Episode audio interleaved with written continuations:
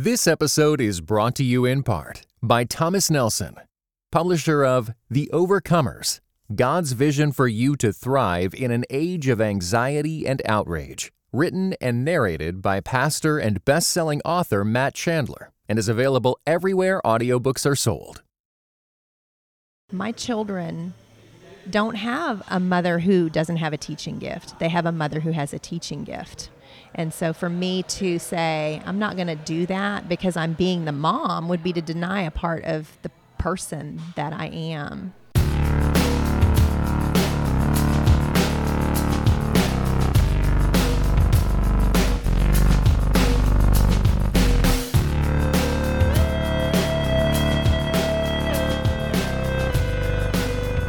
Okay, Shellnutt, welcome to the calling. Thanks for having me. Yeah, thanks for being here.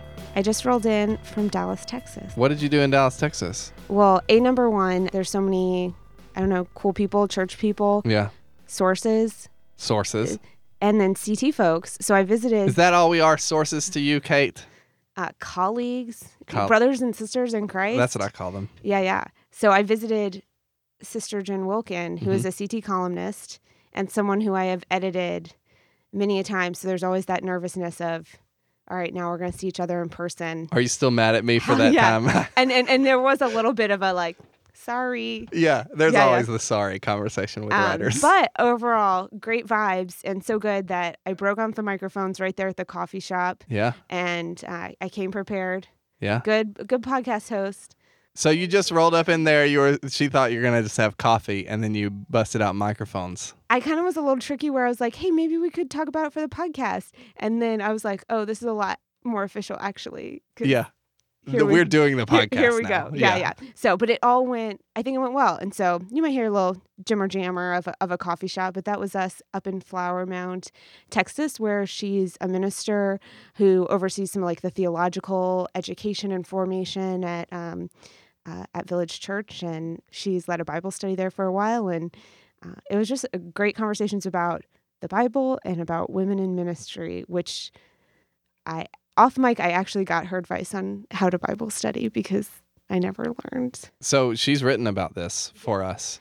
Yeah, so she actually has a a column in this month's issue of CT in the March issue that's about um, be careful of misusing the term Bible study as like a catch-all. Like just because you're hanging out and the Bible's there, or just because you're at church, or just because it's a church group, doesn't mean it's a Bible study. Right. I remember reading this column and thinking, "What's the big deal? Like, why does it matter?" And then I read the, I read it. She crafts a really good case for how that is a damaging thing to do. It's just call literally anything a Bible study. Yeah.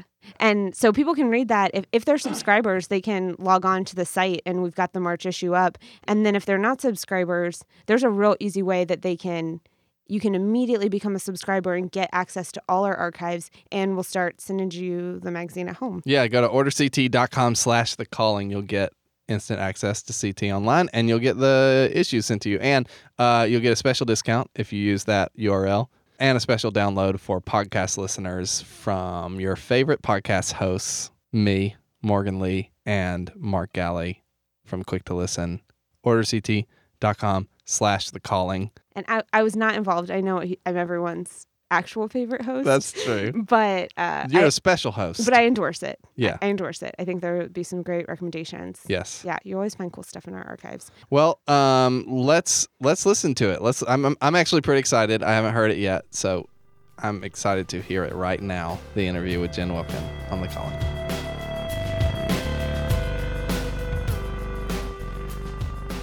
So I'm here um, with Jen Wilkin. We're in Flower Mound, Texas, where she's a minister at Village Church, and she's the author of Women of the Word and None Like Him, and she's a columnist at CT. And so we're here talking about calling, and we always begin the podcast by asking, "What is your calling? How would you describe your calling?"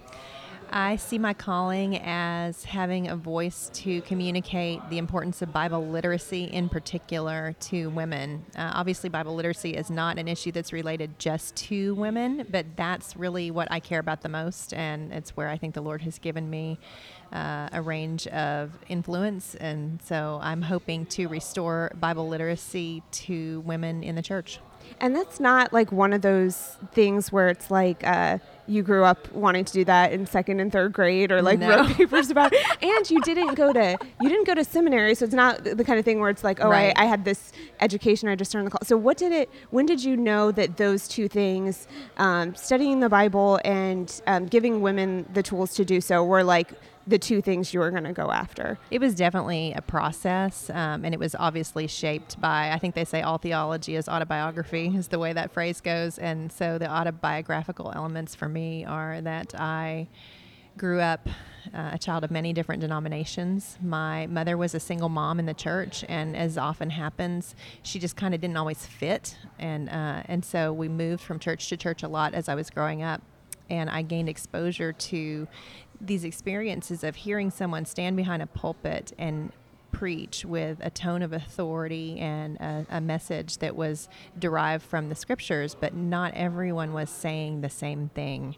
And, you know, along the way, we bumped into some bad teaching, and it had real consequences. I began to realize that the only way to know which of the people behind the pulpit were speaking truth was to have firsthand knowledge of my sacred text. So then I go to college and I study English. And uh, getting out of college, I began to ask some questions around why is it that we treat the Bible as though it is magical, mystical, you know, like the Holy Spirit just opens it up to us in some mystical way. Why don't we treat the Bible like a book? And that that was a piece that a lot of women were missing. Now, obviously, the Bible is way more than just a book. It's it is inspired by the Holy Spirit and all the all the things you would say about it being inspired and, and inerrant. But um, to say that we can just approach it and have it be simply communicated to us seemed to me like it didn't acknowledge the way that God had had handed truth to us. Like he could have he could have given us truth anyway, right? Like it's so interesting to me when movies like The Passion of Christ come out and people are like, "Oh my gosh, people are finally going to get the gospel because they're going to see it on a movie screen." And I'm sitting there thinking, okay, well, God is eternal. Like, if that was the way that we needed to see the gospel to understand it, He could have given us movies a long time ago. But when He chose to communicate truth to us, He gave it to us in the form of words. And so, um, just began to explore seeing what was, seeing what women were being resourced with often in the in the Christian bookstore. It just it didn't honor the Bible as a book. Uh, not only that, didn't honor the Bible as a book that was that that's primary message was to tell us who God was. That most of the messages of those books were to tell me who I am, without the reference point of who God was. Obviously you want to be working with women you want to be working mostly in church settings um, but the existing structures of women's ministry as you and i both know don't always like overlap fully with the idea of women's bible literacy. So in order to live out this part of your calling you had to enter a world of i think you described like doily tea parties and all of that uh, in order to do something different. So was there ever a like is this going to work? Are we going to actually be able to make this happen in a church setting. I mean, there was that feeling, but I guess I didn't really care. I, I, I thought even I never had any aspiration to have more than 10 women in my living room who I was, you know, passing this on to. And so I'm probably as surprised as everybody else that anyone has heard this message. I'm, I'm gratified. Like, I'm so grateful and thankful that women have heard and responded. But at the time that I was entering into women's ministry, we have resourced women in the church almost entirely at the feelings level. And uh, so, for many women, the idea of having a thought level discussion around the text was completely foreign to them. And so, I did not expect that women were going to run to the idea of, hey, you need a thinking faith, not just a feeling faith, because it was such a foreign object in that field. But thankfully, uh, I have seen that once they catch a vision for it once they understand that the Bible actually commands them to love God with their minds versus just their hearts or versus love God with someone else's mind, like their pastor or their husband or something like that. That they realize, wait a minute, I I think hard in in every other area of my life. Like when I'm in my job, I'm thinking, I'm using my intellect. You know, when I'm raising my kids, I'm thinking hard about how that's going to happen. I don't let my feelings govern me in, in every other area of my life. Why, when I walk through the door of my church, do I think I should switch off my brain and just rely on my feelings? I'm curious what you see as the biggest struggle in going after this calling. Obviously, anything involving gender and women in the church is going to have its own barriers. And so, what do you think, yeah, has been the biggest thing you've had to get through or overcome to faithfully live this out in the way that you think God's called you? Well, I, I think that a lot of times men in leadership who may have oversight for this particular area of the church, and it's not just the men, I mean, it's the women as well. We've all kind of taken in this idea that men are from Mars and women are from Venus, and that there's really no overlap between us, and so we can't possibly understand each other. And and, and when that's kind of in the back of your head, and a woman shows up who says, Hey, I have a leadership capacity and I have a vision for ministry that involves women thinking hard about their faith, there can be sort of a, well, is that really what women want to do? And I think that it's not just women who have bought into this idea that we are to be um, wholly feelings grounded and that maybe that's even what we're supposed to do as our part of the church. Although I do think that because women are more naturally prone to be in touch with their emotions, that is a gift that we bring to the church. Um, I think sometimes men in ministry can look at what happens in the women's corner of the church as like, yeah, I don't know what that's about. You take care of the estrogen pond over there, and I'll take care of all this other stuff. And they kind of defer to whatever the women are saying they want. But in my experience, we don't always know what we need. And sometimes we need someone to raise a hand and say, What if we thought about this from a different angle? What if we asked women to have a thinking faith as well as a feeling faith?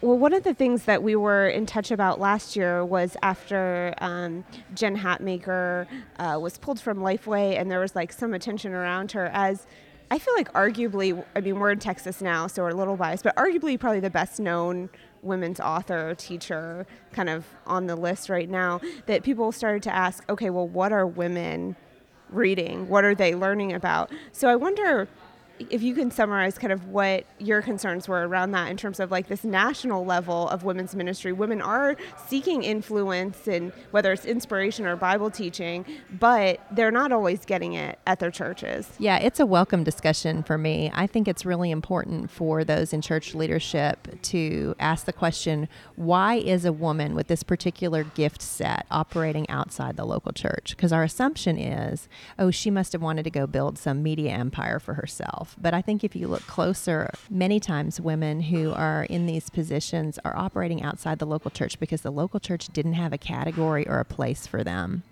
And obviously, there is a place for parachurch organizations, even if the local church is functioning in every way as it should. There are just some things that are better done, sort of like by a specialist, for lack of a better term, that the local church may not have the margin to take on. But there does seem to be an inordinate number of women who are operating outside of the local church environment with national platforms. I can say, as a woman who has done both parachurch and local church ministry, that I have always only ever wanted to serve in the local church, but I also can recognize how serving outside of it uh, was important to women whose churches were not equipping them as they might be. That being said, the conversation around what happened with Jen Hatmaker is long overdue. There are too many uh, people in leadership in the local church who have not spent 10 seconds evaluating what's going on in women's ministry. They've just been sort of operating under the attitude of, well, if the women are happy, then it's all good. And um, because we have resourced women almost entirely at the feelings level, when they hear a teaching that they're like, oh, wait a minute, I think that's not something that I'm supposed to agree with, because we have not taught them to think critically about the issue, they will, instead of trying to resolve the disconnect at an intellectual level, they will try to resolve it at a feelings level. So it will turn into, well, I really like this person. So how can I get my like of this person to line up with what this person is saying? And I think we need to have a category for women in which they say, I really like this person. There have been a lot of helpful things that have come out of this person's ministry.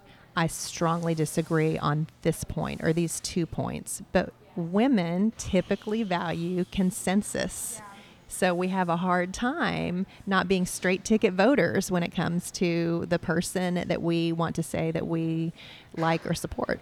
Yeah, and I mean, I think there's a reasonable expectation from other people where it's like, oh, you're reading so and so's book. I saw it in your bag Yeah. or whatever. I saw you post about it. You must totally agree with so and so. Right, right. Like there, that there isn't a thing of like, oh no, I actually just read a bunch of people, and not everyone is a person who That's I, I right. happen to agree That's with. right. And Yeah. women are not. We're just not good at critique, right? We it scares us. And so I'm I'm a I'm a teacher with a, a national platform, and I always tell the women in my studies there ought to be times where you disagree with me because if you have firsthand exposure to the text.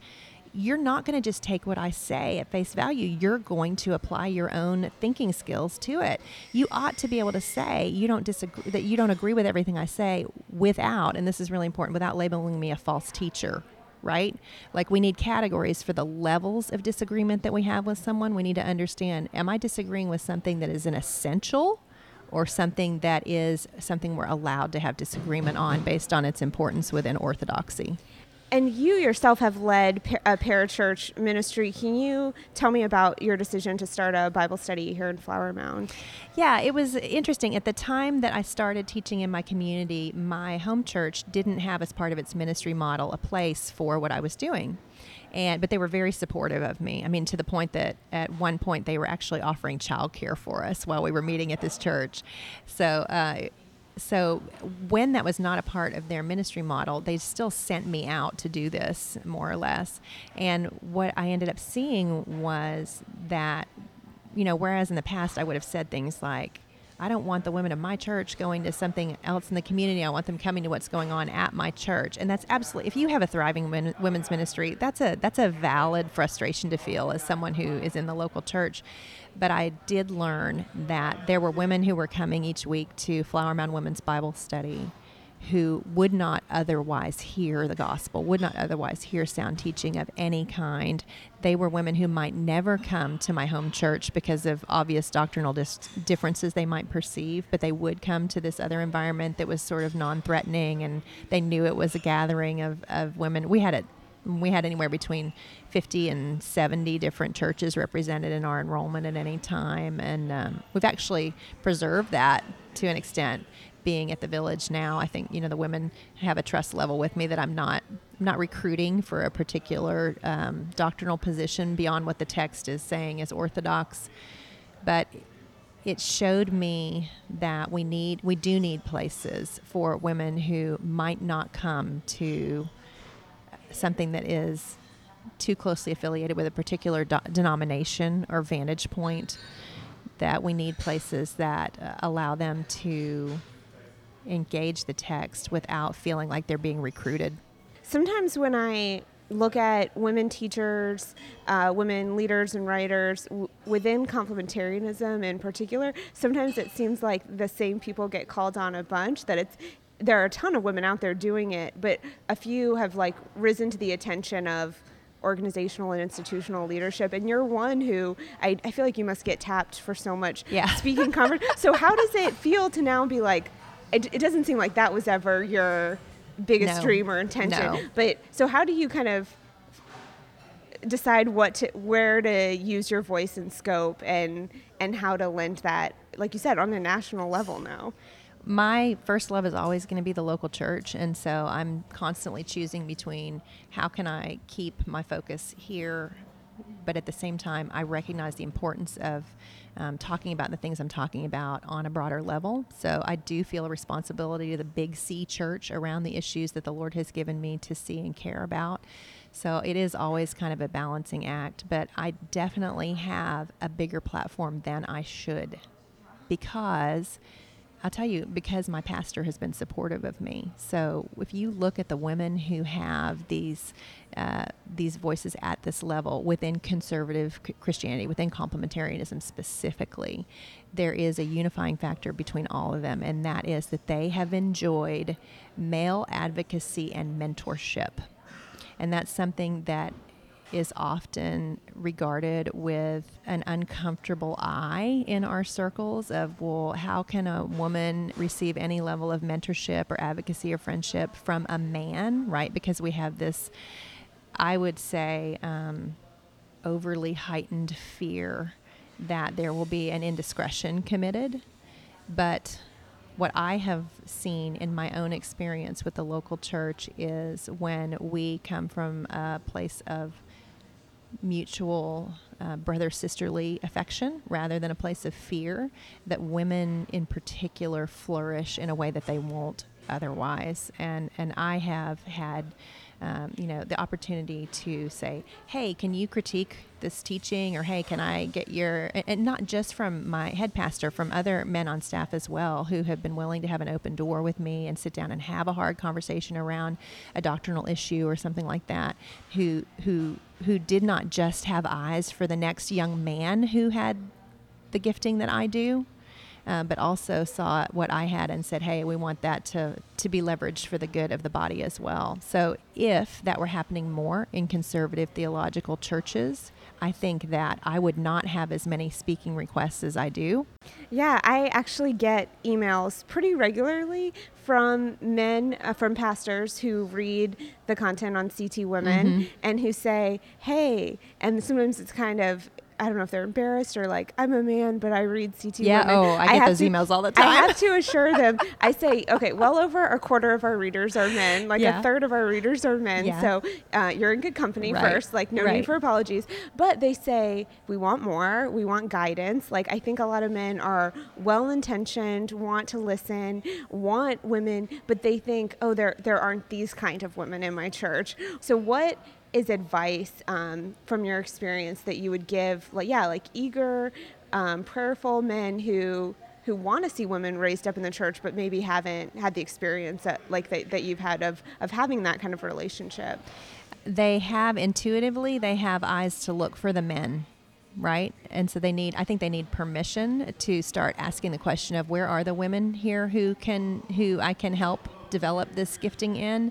And again, it's not just a teaching gifting, right? I never want this to just be about women who have my particular gift set.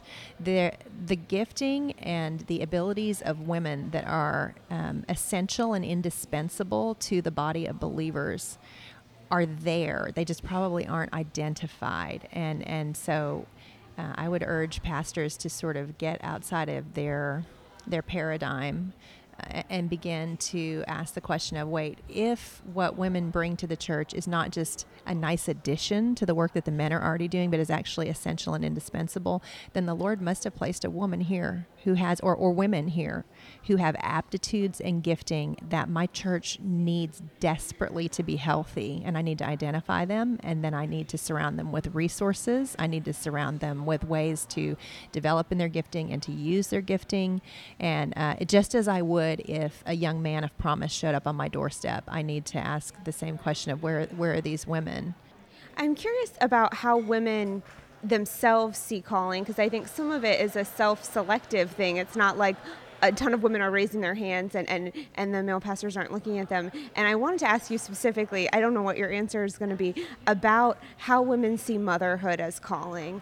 I think I'm not a mother, um, but I all of my friends are becoming moms right now, and I totally see how it is a deeply biblical role that women play. It is so valuable. It I obviously want all women who are moms to put their families first, and I'm sure that you would say the same thing about your children that that, that they are of utmost importance in your life. So how do you uh, I guess is it should women get away from the default of saying my calling is to be a mother and almost hands off anything else that is asked of me or that I might be interested in because this is so important. Yeah, I, mean, I think yeah, I do know what you're asking. I mean, this is this is the wrestle that most of us go through, and uh, I I have loved being a mom. It was absolutely something that I was called to. Uh, and still am. I'll be called to for my whole life, right? But that doesn't mean that I can't have additional callings on my life. And one of the things that's been a gift to me is that my husband Jeff has clearly recognized, affirmed, and supported this other calling on my life. And so his view of it has always been he helped me process this really well because he said, You know what I hate is that when I go to work, it's like people act like I'm not being the dad. They act like I'm only the dad when I come home from work at night. And he's like, I'm being the dad by going to work. That's part of being a dad is me going and doing my job so that I can earn money to support our family. He said, but people don't say that with women. If a woman walks outside of the doors of her home, it's as though she's abdicated on being a mother part of the mother that I am to my children is rooted in the gifts the Lord has given me to serve the church. So my children don't have a mother who doesn't have a teaching gift. They have a mother who has a teaching gift. And so for me to say, I'm not going to do that because I'm being the mom would be to deny a part of the person that I am. And then not only that, but at least in our case, when I have taken time to give to this thing that is, I would call, you know, a secondary or an auxiliary calling to being a mom, we look at my ministry service and Jeff's ministry service too. He has places he's serving the church as well. We look at those as family opportunities to minister. So my kids for most of the time they were growing up knew mom's not going to be home on Tuesday nights because she's going to be teaching. And when we do the dishes and we take care of our stuff and when she comes home and the house is clean and you know we've done our homework and we're ready for bed, we haven't just done our job as her kids. We've partnered with her in ministry to women. So I think when you have a shared sense of calling among the family, that also can help resolve some of the tension around this question of I have to choose one but not the other. And you know, let's be honest, some of us have more margin than others to, to take on uh, additional areas that we want to invest in. And it is really important to assess and then continue to assess in this stage of life how much margin do I have and how do I want to spend it. This episode is brought to you by Shopify. Whether you're selling a little or a lot, Shopify helps you do your thing, however you cha-ching. From the launch your online shop stage all the way to the we just hit a million orders stage. No matter what stage you're in, Shopify's there to help you grow. Sign up for a $1 per month trial period at shopify.com slash special offer, all lowercase. That's shopify.com slash special offer. I'm curious because you mentioned your kids, and I think you said later today you're taking a kid Yes. on college visits. Yes. How has it been to see your kids grow up and start to sort out calling in the church and life? And what have been some of the conversations that you've been able to have with them about what God has in store for them to do in the future? We have always tried to not put a line between the sacred and the secular when it came to what the children were going to do with their lives. Areas of gifting that are pulling them towards various careers and various things that they want to invest their time in. I have one who wants to be a high school chemistry teacher. I have one who is going to be uh, a nuclear engineer. And I have one who is studying chemistry and isn't sure what she wants to do with it, is considering something in a medical field. And then we have uh, the one who we're taking down this weekend who just isn't really sure yet. And uh, it's been interesting to watch them think through. So you, you did not hear in there that they want to be missionaries or ministers, right? So from a Christian parenting perspective, you could argue that we're failures. No, I don't. I hope not. within Christian subculture. Yeah. But we've been really happy to see the kids think through how does a person of deep faith then perceive whatever their calling is to be working as unto the Lord. So that's some of the conversations we've had with the kids now is no, you don't have to work on a church staff to be someone who is a minister of the gospel. Uh, but you might be. That's not off the table. Obviously, that's where I ended up finding myself, although I did not ever expect to. And they see their dad as being every bit as much of an evangelist and a teacher in his own environments as I am in, in the ones that I'm in. So it, it, it is an interesting conversation to have because, you know, a lot of their peers are uh, they're in the whole camp counselor circuit and they're doing short-term mission trips and all which is great those are all great things but um, i think you can end up with if you don't have these conversations about hey don't don't let it look only like one thing you feel like well if i'm a spiritual person then i ministry is the path for me and instead of that we've tried to say ministry is a path for all of us so find the thing you love to do and do it as unto the lord you mentioned like church subculture, Christian subculture, and we're in Texas. And so I'm curious, yeah, what do you think of the stereotypes of of churches in Texas? Is it um, is it true that there's something different? And you've been raised and done almost all your ministry I've in Houston and Dallas. These are Mhm. like, to me, when people say Bible Belt, it's not anywhere that there are Christians. I think Texas specifically. Do you think that there are unique kind of challenges to doing ministry or living out faith in a place like Texas? Definitely. Uh, you know, I travel around a lot, so I do get to spend time on the East Coast and on the West Coast and in places where this, this isn't the petri dish that they're doing ministry in. There's a lot more honesty around um, how much of the Bible they know. For one thing, that's my area is the whole Bible literacy thing, and people are much quicker to say, "Yeah, I don't know this." Uh, people in the South or in Texas in particular have had some level of inoculation to where they just don't perceive that they don't know the scriptures. They went to vacation Bible school and they saw the story of Noah's Ark on a felt board, so they don't need to study Genesis, you know, that kind of a thing. And and so I think a lot of times what I'm doing here is saying, "Hey, why don't you come try this again?" And then they get there and they realize, I I don't know this like I should. Like I have a I have a, a very low level understanding. It's based on what someone said about the Bible, not what I've actually seen in the scriptures myself. I think also within the Bible Belt, we have a uh, we still can have a club mentality about church. You know that church is it's a it's a cultural affiliation rather than a place where the saints gather to worship the Lord. And um, these are all welcome obstacles for me. I know there are some people who look at it and think, I would never want to do ministry in that environment. But uh, for me, I feel like, hey, I'm pretty much, I was a Pharisee of Pharisees, so I can help people take a hard look at why they believe what they believe and ask them, hey, do you have a faith that's firsthand, but also that is shared in, in the terms of, you know, what does historical Christianity teach? That, that is bigger than the South and that is bigger than the 70 or 80 years that you will live on this planet. And that feels like an exciting thing to do.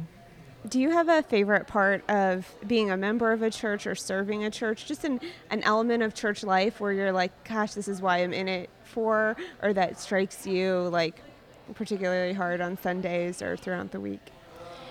you know, when you spend the whole week around people who don't share what you believe, and then you get around a bunch of people who, you know, obviously we're not all on exactly the same page, but we come together and we say, let's let's fight for truth and let's fight for transformation, and um, and also let's just worship this God that we all acknowledge on our best days and on our worst days is the most worthy object of our attention. I don't ever want, I don't know why people would just want to subsist on podcasts because standing in a room where, and this is one thing I think the village is good at, standing in a room where the lights are up high enough that I can see the people around me and the sound is down low enough that I can hear them singing next to me and uh, where we're all coming together and saying, we share this that matters a lot, especially in a culture that so values individualism. It's so good for us to remember that our faith does not exist in isolation. And just to clarify, people can continue to listen to this podcast. Oh, absolutely. Subscribe to all the. CT podcasts, but Yes. please get all your teaching or get uh, get the bulk of your teaching and spiritual development from your church Right. setting and your right, teachers. right. Keep going to church. Um, how have you seen ministry and your calling change you as a person from when you started decades ago? When I started, I loved the Bible, but I didn't really love women. I was uh, pretty certain that I had a skill set that would enable me to to transmit information from my brain to their brains and to give them insights and I even had enough rhetorical chops that I could be convincing but I did not care about who I was talking to. And so the Lord placed me in a Sunday school class. I was supposed to teach it for two weeks until they found another teacher, and I ended up teaching it for seven years. It was a class of women at my last church. And they were all older than me, they had all had very difficult lives. And it became rapidly apparent to me that I could not just stand up each week and make statements about the sovereignty of God that were theologically correct, but empathetically void. And so, you know, you've got a woman sitting there who had a child who was an accidental drowning victim. you don't just throw out phrases about the sovereignty of God and quote scriptures to her. She needs to know that you know her and you know where she's coming from and that you're going to articulate those truths in a way that not just communicates the words of scripture, but the heart of scripture. So I had to go through a process of learning to love the women the Lord had called me to minister to.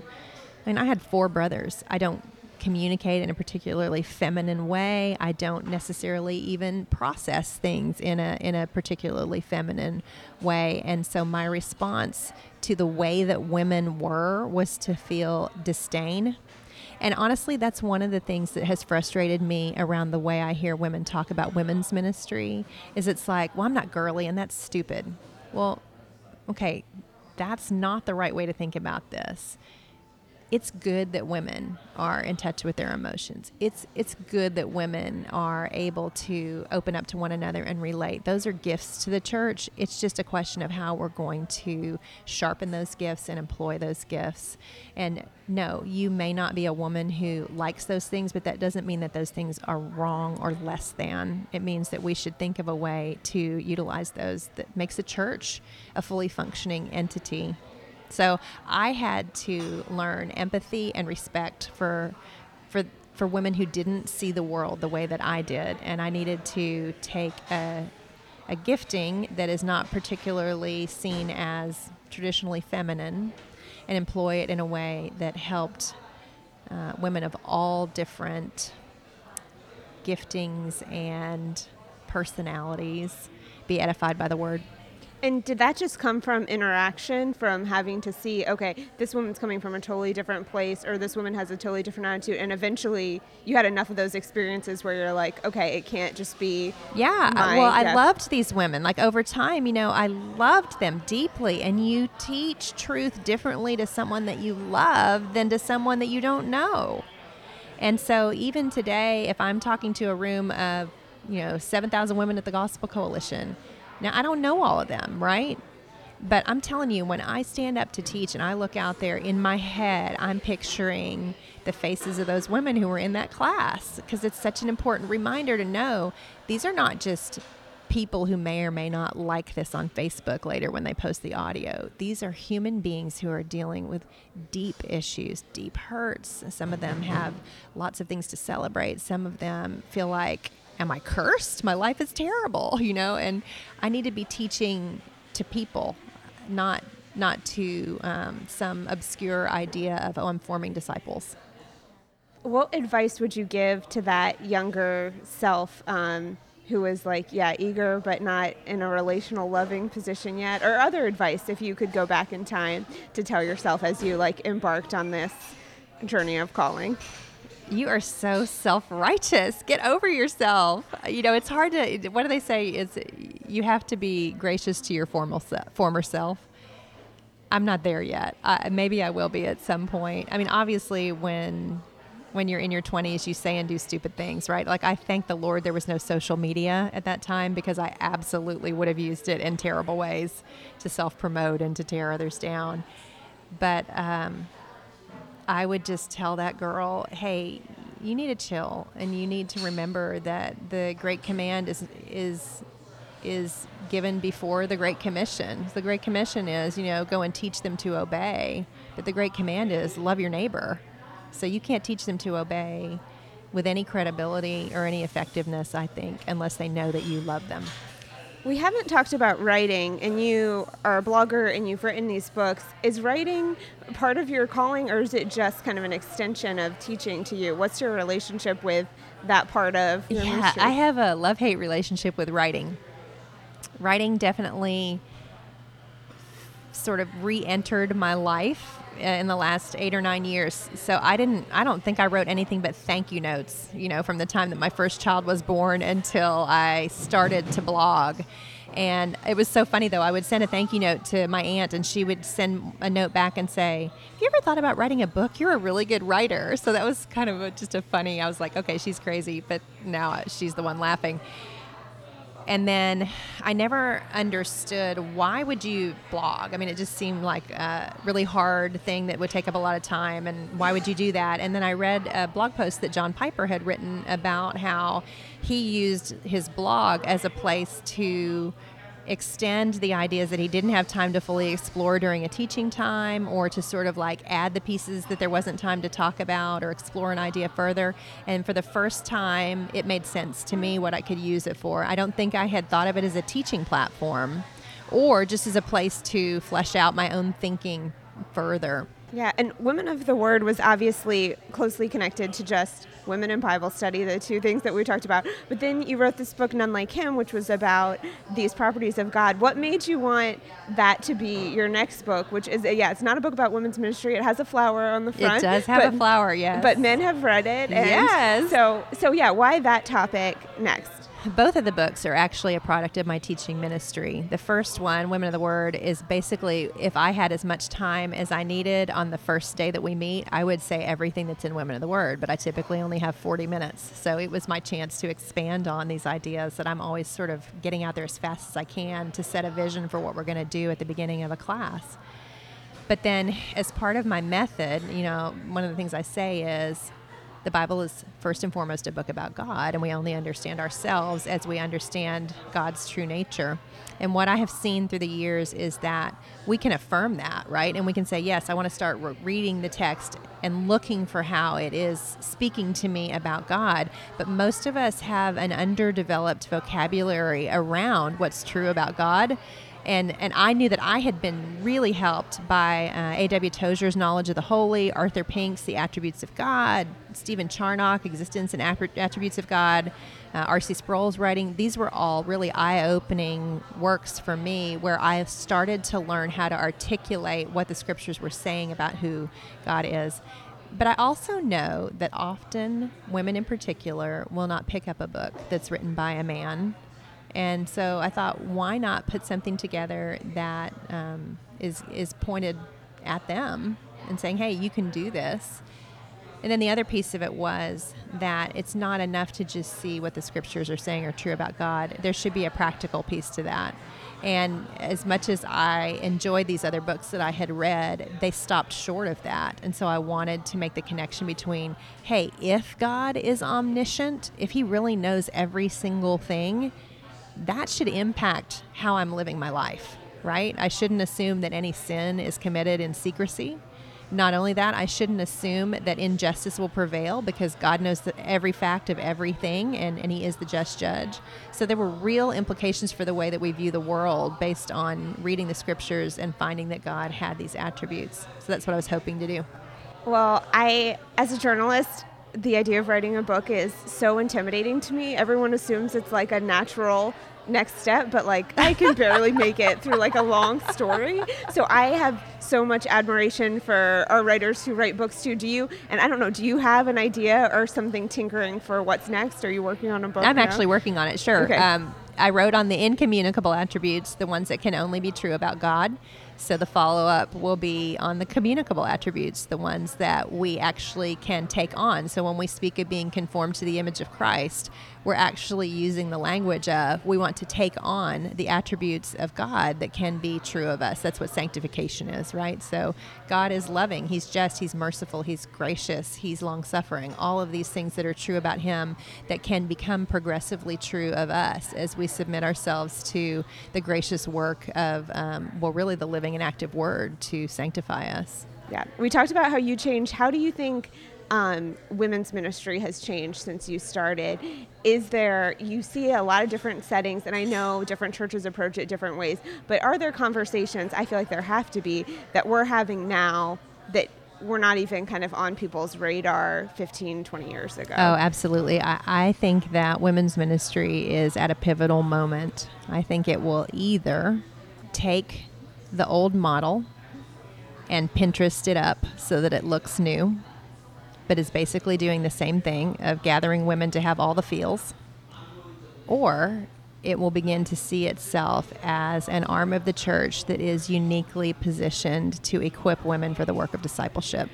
My hope would be that women who are at the local church level who are sensing the importance of this moment will understand that the local church needs to be the loudest voice in the ears of their own women I think there will always be women with national platforms, and I don't think that's a bad thing. I mean, obviously, we're not going to agree doctrinally with every woman who's on a platform out there, but it's the job of the local church to develop the discernment among their women to know which of those platforms are the ones that they should be listening to and, and paying attention to. And also, that the first place a woman would turn for spiritual guidance grounded in the scriptures would be to a living, breathing woman in her church. So that's going to require not just women at the local church valuing this, but again, men at the local church. Because in most churches, even in churches that are um, that are less conservative in their theology, still typically uh, the majority of church leadership is male and is controlling budgets and calendars and resources. So there has to be a buy in across the genders that it matters that women be equipped at the local church level to know the Bible and to discern truth.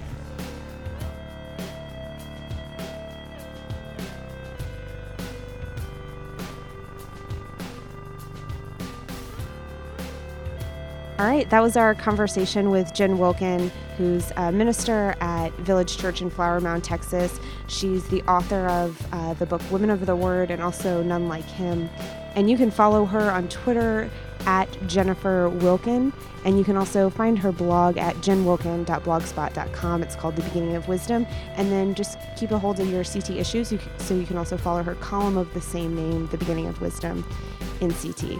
The Calling is hosted by Richard Clark. It's produced by Jonathan Clausen with music by Lee Rosevere, used under Creative Commons License 4.0.